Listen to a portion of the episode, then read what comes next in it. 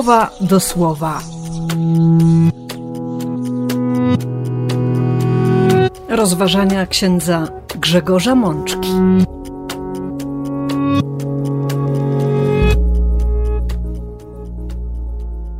Uroczystość zesłania Ducha Świętego, rok A.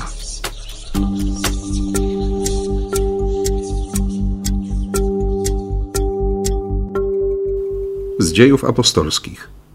Wszyscy słyszymy, że oni w naszych językach mówią o jakichś wielkich dziełach Boga.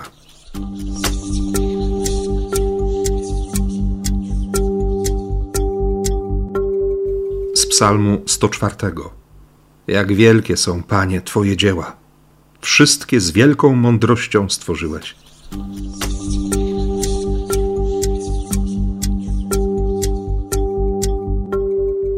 Pierwszego listu do Koryntian. Objawienie ducha dawane jest każdemu dla dobra wspólnego.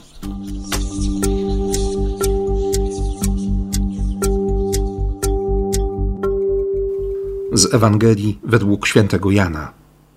Jezus powtórnie powiedział do nich: Pokój wam. Jak mnie posłał Ojciec, tak również ja was posyłam.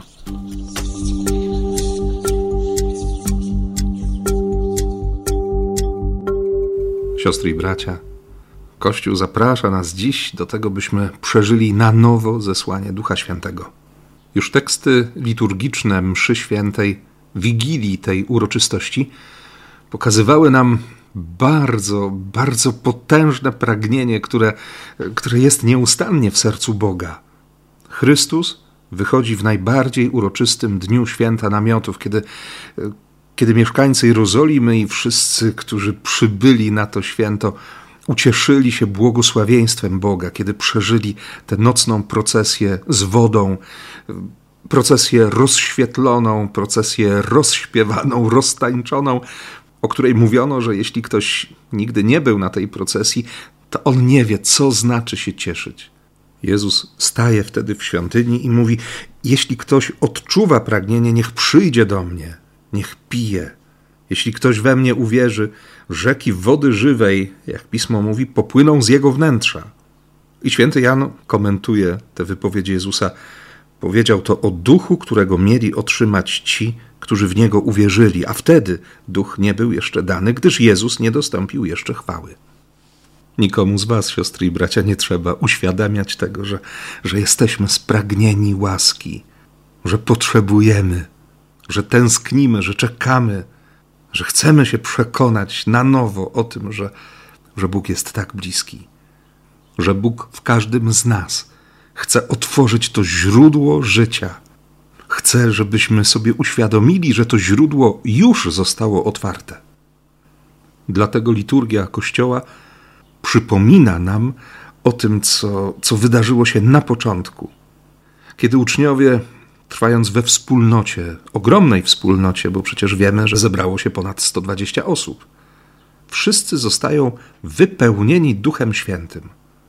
Jest to takie doświadczenie bliskości Boga, takie doświadczenie miłości i miłosierdzia, że tego natężenia Bożej obecności fizycznie nie wytrzymuje dom, w którym się znajdują. Słychać potężny szum, odgłos jakiegoś tchnienia z niebios. Towarzyszy temu pojawienie się jakby płomieni ognia. I nie jest to bynajmniej doświadczenie tylko tych, którzy byli wtedy zgromadzeni w wieczorniku. Ludzie, którzy zgromadzili się tłumnie w Jerozolimie na zakończenie święta tygodni, święta żniw, które było jednym z trzech wielkich świąt pielgrzymkowych, słyszą, że coś się dzieje.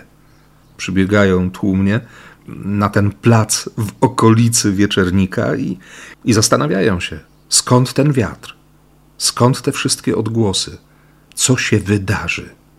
I nagle stają przed nimi ludzie z Galilei, którzy nie mogą się powstrzymać od ogłaszania wielkich Bożych spraw wielkich Bożych dzieł. Znamy doskonale tę pierwszą homilię świętego Piotra, po której ponad trzy tysiące ludzi przyjęło chrzest.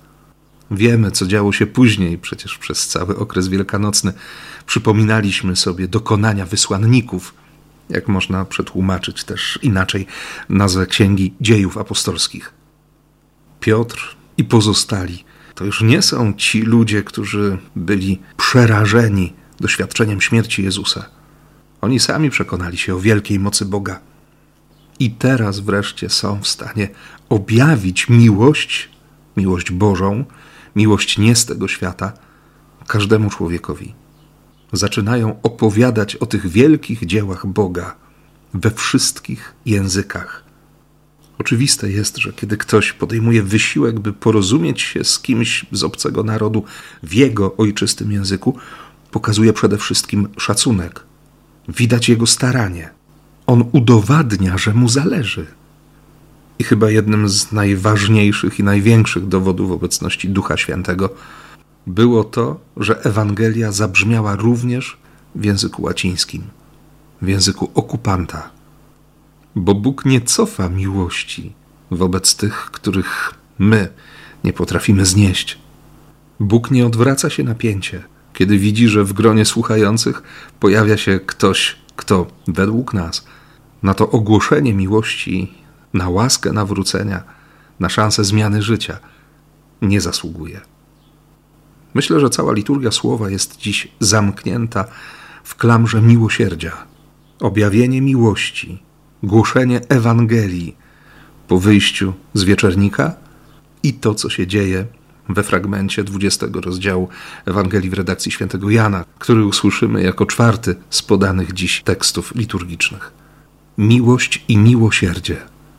Nie da się inaczej głosić Chrystusa. Nie ma innej drogi ewangelizacji. Owi ludzie przemawiają w naszych językach, mówiąc coś o wielkim Bożym dziele.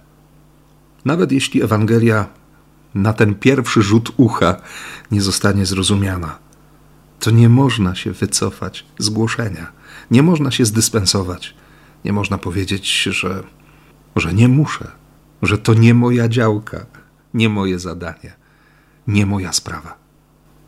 Nawet jeśli nam brakuje wiedzy teologicznej, jeśli nie potrafimy czasami znaleźć właściwych argumentów, by przekonać kogoś w rozmowie, w dyskusji, to, to pozostaje ten najważniejszy, nie do odparcia argument, którym możemy posługiwać się wszyscy. Miłość i miłosierdzie. Nie jest przypadkiem, że właśnie w taki sposób od samego początku mówiono o chrześcijanach. Zobaczcie, jak oni się kochają. Skąd w nich taka miłość? Kim oni są? Co to za Bóg, który każe, pozwala i uzdalnia do takiej miłości? Od razu rodzi się we mnie pytanie, czy tacy właśnie jesteśmy, jako Kościół, jako konkretni ludzie przyznający się do Chrystusa? Czy jesteśmy świadkami miłości i miłosierdzia? Bo przecież każdy z nas doskonale wie, że największym, najważniejszym dziełem, jakie dokonał Bóg w tym świecie, jest zbawienie człowieka z miłości. Wielkie było dzieło stworzenia, ale jeszcze większe jest dzieło odkupienia. I skoro zachwyt wywołuje stworzenie świata, zachwyt nieprawdopodobny, zachwyt, który wylewa się dzisiaj z serca, z duszy i z ust autora Psalmu 104, bo ten tekst słyszymy jako komentarz do pierwszego czytania, przynajmniej kilka wersetów z tego psalmu, ten zachwyt nad stworzeniem, jak wielkie są, Panie, Twoje dzieła, wszystkie z wielką mądrością stworzyłeś. Ten zachwyt może być jeszcze większy, kiedy, kiedy naprawdę uświadamiamy sobie, co to znaczy, że Bóg nas zbawia, że Bóg jest nam życzliwy, że ma niezwykłą, nieprawdopodobną, nieziemską wręcz cierpliwość wobec każdego z nas. Że On nawet w kontekście tej wieczornej Ewangelii z Wigilii uroczystości zesłania Ducha Świętego pozwoli na to, żebyśmy Mu rozdarli serce i powie tak, tutaj jest źródło życia. Przyjdź, zanurz się w tej wodzie, przekonaj się o miłości. Zobacz, że w tobie też bije takie źródło kochaj, jażby się chciało powiedzieć ze świętym Augustynem, i rób co chcesz. A wyrazem tej miłości, jak zaznaczy nam święty Paweł w dwunastym rozdziale pierwszego listu do Koryntian, który mamy podany w liturgii jako trzecie słowo, wyrazem tej miłości jest świadome wyznanie wiary. Wiary w to, że Bóg jest Panem, Jezus jest Panem. Chcę Wam uzmysłowić, napisze apostoł narodów, że teraz każdy dzięki Bożemu Duchowi ma możliwość dokonania osobistego wyboru. Nikt, kto prawdziwie uznaje Jezusa Panem, nie czyni tego inaczej niż pod wpływem Jego uświęcającego ducha. I to właśnie ten duch, to znaczy duch Chrystusa, według swojego uznania rozdziela w każdej wspólnocie wierzącego ludu rozmaite obdarowania.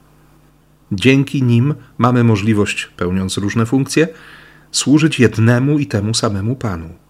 Również dzięki temu duchowi możemy realizować na rzecz wspólnoty różne zadania, których autorem jest jeden Bóg. On bowiem jest sprawcą wszystkiego w każdej sprawie. Zapamiętajcie więc, że chociaż obdarowania udzielane przez Bożego Ducha przejawiają się w różny sposób, to udzielane są każdemu z nas tylko w jednym celu by służyły wspólnemu pożytkowi. Tak, tu chodzi o miłość. Tu chodzi o miłosierdzie. Zostaliśmy zanurzeni w jednym i tym samym duchu. Wszystko po to, żebyśmy się przekonali, że, że każdy z nas jest tak samo winny śmierci Jezusa, jak i każdy z nas jest ogarnięty taką samą miłością. Miłością, która nie wyobraża sobie bez nas nieba. I Kościół jest, jak zaznaczy Sobór Watykański II, niejako sakramentem tej miłości. Jesteśmy tymi, których Bóg Ojciec chce posłać na cały świat. Może przede wszystkim w ten nasz najbliższy i jednocześnie, dobrze o tym wiemy, często najtrudniejszy świat byśmy byli świadkami, byśmy głosili wielkie dzieła Boże. A jeśli będzie trzeba, jak zaznaczy święty Franciszek z Asyżu, nawet o nich mówili. Dlatego właśnie w tym roku liturgicznym Kościół przypomina nam w Ewangelii scenę z wieczernika, kiedy po śmierci Jezusa wszyscy zgromadzeni tam uczniowie są, są przerażeni. Mijają kolejne godziny i owszem, na razie ani strażnicy świątyni, ani żołnierze Piłata nie przyszli, by aresztować uczniów Jezusa. Ale nie zmienia to faktu, że, że każdy z nich przeżywa i rozczarowanie, i rozgoryczenie. Niektórzy już odeszli, niektórzy nie wiedzą, co ze sobą zrobić. I właśnie w to miejsce, w tę przestrzeń lęku, strachu, przerażenia, w miejsce żałoby, wchodzi Jezus. Ten sam Jezus, którego oni zostawili w Getsemani. Ten, który w straszliwych, krzyżowych męczarniach na pewno umarł i został położony w grobie. Co prawda, nikt ze zgromadzonych nie potrafi wytłumaczyć, jak to się stało, że, że w grobowcu nie ma teraz jego ciała. Ale też nikomu na myśl nie przychodzą słowa o zmartwychwstaniu, które Jezus wiele razy wypowiedział wobec uczniów. I co robi Chrystus? Nie komentuje ani niepokoju, ani zdrady, nie robi wyrzutów. Patrzy tylko na nich bardzo uważnie, wchodzi w centrum ich złego samopoczucia, ich beznadziei i mówi spokojnie: Pokój wam. Jemu naprawdę zależy na tym, żeby, żeby poskładać w całość te rozbite serca, żeby wypełnić ich pustkę nową łaską tak, żeby oni doświadczyli miłosierdzia, nowego zrodzenia, nowego życia. Pokazał im ręce i bok. On udowadnia prawdziwość swojej męki i śmierci. Uczniowie nie mogą mieć wątpliwości, że, że to naprawdę jest Jezus. Zresztą wiemy o tym, że w zwyczaju przebiegu procesów sądowych, jak jest również dziś, znana była nawet publiczna obdukcja ran żeby zidentyfikować pokrzywdzonego i przyjąć jego świadectwo wobec krzywdziciela. Tyle, że Jezus nie odsłania swoich ran po to, by oskarżyć. W każdym z nas pewnie gdzieś pojawia się ten piąty werset 53 rozdziału proroctwa Izajasza, że jego rany są naszym uzdrowieniem. W Chrystusie wszystko jest inaczej. Właśnie po to, aby aby droga człowieka, droga życia człowieka nie prowadziła ku śmierci, ale ku życiu. Wtedy uczniowie rozpoznali Pana i ogromnie się ucieszyli. Ale Jezus wie, że oni potrzebują Bożego pokoju. A może powtarza to pokój wam, po to, by przyjęli bardzo świadomie to, co powie w kolejnym zdaniu. Jak ojciec mnie posłał, tak i ja was posyłam. Tych przerażonych, zalęknionych, z poczuciem beznadziejności, rozczarowanych i rozgoryczonych. Owszem, teraz się cieszą, ale, ale przecież wiedzą, kim są. Wiedzą, jak wyglądały ostatnie dni. I z całą tą świadomością Jezus ich posyła. I potem kolejny znak tchnienie, bo oni naprawdę potrzebują tego uwolnienia od lęku. To tchnienie pochodzi od rdzenia rodzić, wydawać na świat, rosnąć. To jakby powtórzenie gestu z początków stworzenia. W drugim rozdziale Księgi Rodzaju, w siódmym wersie, przeczytamy o tym, że Bóg tchnął w człowieka tchnienie życia. Chrystus w wieczerniku powtarza ten gest Ojca. Daje swoim uczniom nowe życie. Tym nowym życiem jest obecność Ducha Świętego. Ale to jeszcze nie jest koniec. Pierwszy owoc przyjęcia ducha to zdolność i gotowość dawania przebaczenia. Tego przebaczenia, które właśnie sami otrzymali.